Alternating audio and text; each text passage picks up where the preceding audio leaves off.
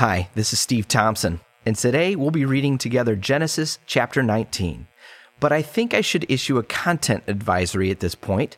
Both the chapter and my thoughts will deal with things of a sexual nature. So if you listen to these with your kids like I do, then you may be in for some quality conversation afterward that you may have wished to have mentally prepared for ahead of time. So here we go. That evening, the two angels came to the entrance of the city of Sodom.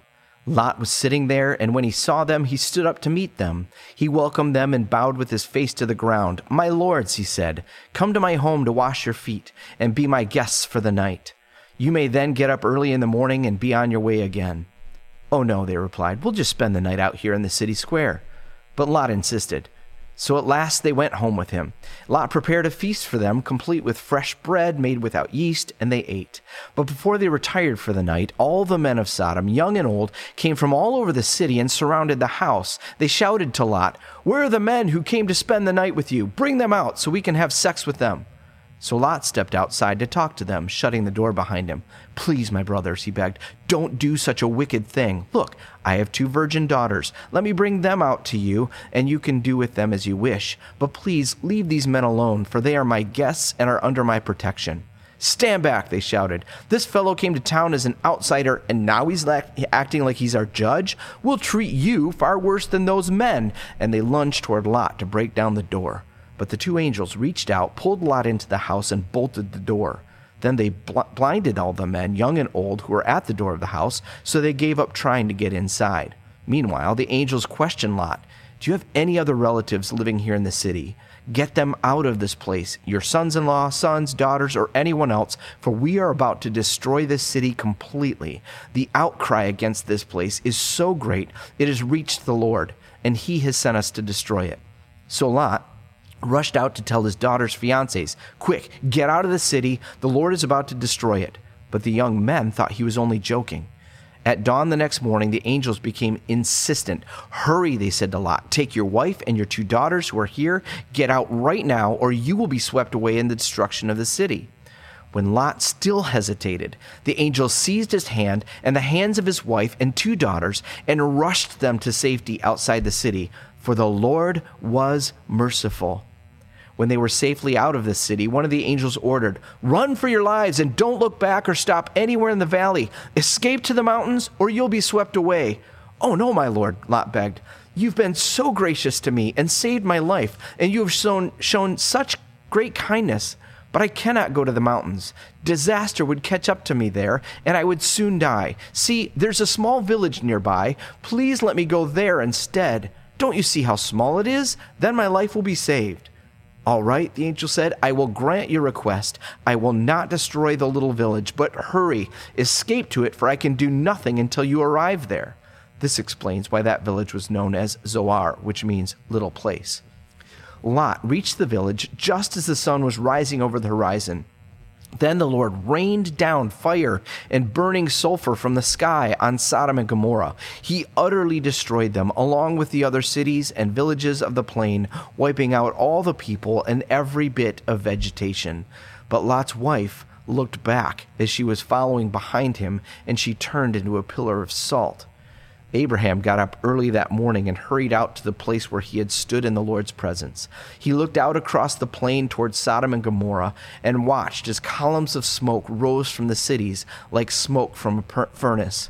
But God had listened to Abraham's request and kept Lot safe, removing him from the disaster that engulfed the cities on the plain. Afterward, Lot left Zoar because he was afraid of the people there, and he went to live in a cave in the mountains with his two daughters. One day, the older daughter said to the sister, There are no men left anywhere in this entire area, so we can't get married like everyone else, and our father will soon be too old to have children. Come, let's get him drunk with wine, and then we will have sex with him. That way, we will preserve our family line through our father. So that night they got him drunk with wine, and the older daughter went in and had intercourse with her father. He was unaware of her lying down or getting up again. The next morning, the older daughter said to her sister, I had sex with our father last night. Let's get him drunk with wine again tonight, and you go in and have sex with him. That way we will preserve our family line through our father. So that night they got him drunk with wine again, and the younger daughter went in and had intercourse with him. As before, he was unaware of her lying down or getting up again. As a result, both of Lot's daughters became pregnant by their own father. When the older daughter gave birth to a son, she named him Moab. He became the ancestor of the nation now known as the Moabites. When the younger daughter gave birth to a son, she named him Ben Ami. He became the ancestor of the nation known as the Ammonites. First off, ew. Secondly, I feel like it's time to talk about sex. There's already been a handful of mentions of it in Genesis, both the good and the bad, and the weirdly somehow acceptable at the time. This pattern will continue.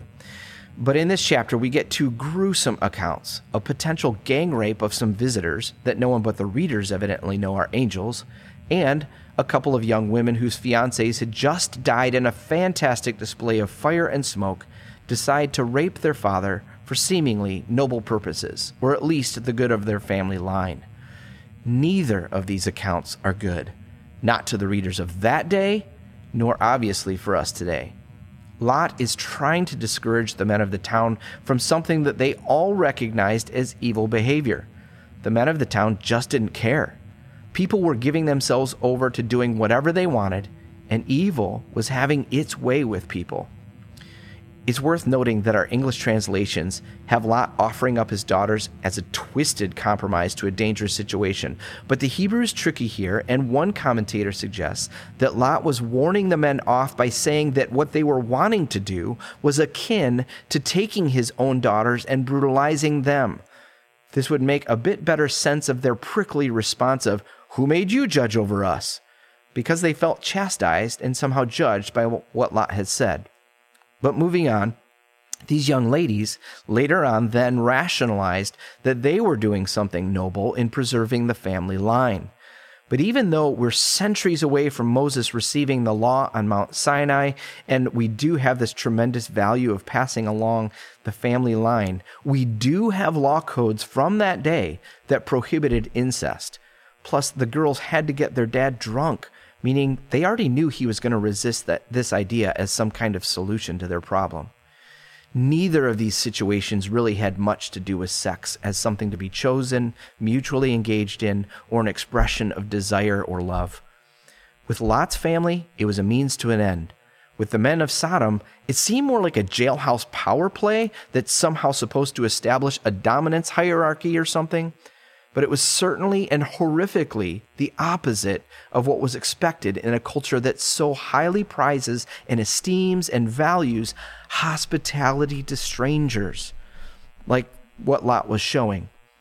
And while in our culture's history the term sodomy has come to be equated with the homosexual act, the sins of Sodom and Gomorrah had far less to do with same sex sex and far more to do with violence and depravity and hedonism, a commitment to just do whatever you wanted, no matter how it affected other people.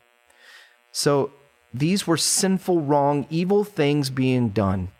We can recognize that now, and they likely recognized that then, and yet these stories of sexually out of bound acts keep happening, and not always with a clear word of judgment against them from the narrator. But what was true for their culture then is equally true for our culture now. Just because it's normal doesn't make it right. As we reflect on our God given sexuality, I think it's important to acknowledge that if we were created by a God who loves us and wants what is best for us, and if that creator revealed a consistent sexual ethic, a how to best use this gift manual, then I think we can safely assume that he's not steering us wrong, but actually helping us clue into enjoying sex in the best possible way imaginable. If he's a good loving father, then he's not just toying with his kids by refusing to let them have dessert until after they eat all their vegetables because he gets some kind of sordid kick out of jerking around with them and withholding things that are perfectly good and acceptable just because he likes to be controlling. That's not it. But here's where Scripture as a whole stands with sexual ethics, and therefore is God's best practices advice. Sex is absolutely the best and most fantastic when practiced within the context of marriage between a husband and wife. Anything outside of that is damaging and less than God's best. So, monogamy within marriage, celibacy outside of marriage, that's God's guidance, God's standard, God's best for us. That said, who among us have settled for less than God's best? Based on my experience, I'm going to safely assume every one of us, all of us, even our kids, we're all sexually broken. Before you get derailed by that comment, let me just point to a statement that Jesus made. You have heard the commandment that says you must not commit adultery. But I say, anyone who even looks at a woman with lust has already committed adultery with her in his heart. My translation of that? We've all messed up. Men, women, kids old enough to have been shaped by media to think of another person sexually or objectified in any way. We're all so desperately in need of God's grace and renewal of mind and heart and soul when it comes to our sexuality. This is one of those areas that where, where it's so tempting to compare ourselves and to imagine ourselves at least not doing that or thinking that or being oriented that way. But there's no winning that game. Jesus won't let us get close to playing that game. We're all broken and desperately in need of God's healing grace. Being in a marriage where sex is too infrequent, used as a bargaining tool, or is just plain bad, is settling for far, far less than God's intended design. We are a spouse with wounds in need of healing.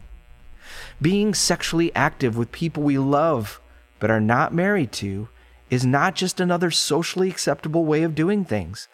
We are humans longing for fulfilling connection and belonging, and yet unable to hear or believe that God is offering so much more. Being addicted to pornography isn't just a global epidemic. We are people in need of hearing Jesus speak healing and freedom to enter true intimacy with a living person being LGBTQ is not a political or social issue. We are people in need of hearing Jesus' invitation to his table and to speak grace over our lives.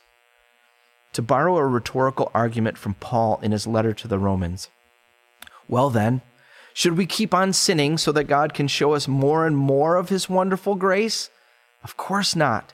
Since we've died to sin, how can we continue to live in it? Or have you forgotten that when we were joined with Christ in his baptism, we joined him in his death? For we died and were buried with Christ by baptism. And just as Christ was raised from the dead by the glorious power of the Father, now we also may have and live new lives. We cling to God's abundant, overwhelming, completely inexhaustible grace, His self giving love and acceptance. And we aspire to live by the power and inspiration of the Holy Spirit, giving our bodies and our sexuality to Jesus because of all he has done for us as a living and holy sacrifice, an offering of worship, not copying the behavior and customs of this world, but letting God transform our minds and us into new people by changing the way we think. Jesus, we cry out to you. Every one of us has regrets. We have shame. We have deep and unfulfilled longings that we're tempted to meet in ways that are far less than your ideal. Would you heal us? Would you rescue and redeem us? Would you show us your path into freedom and wholeness and life and even great sex? We can't thank you enough for your promises and your desire to give us all of these things and more. In Jesus' name, I ask it. Amen. All right, I'm going to sign off. But if you have any questions or you want to talk about this passage or some of the things I brought up, feel free to email me or hit me up on Facebook. Have a great day.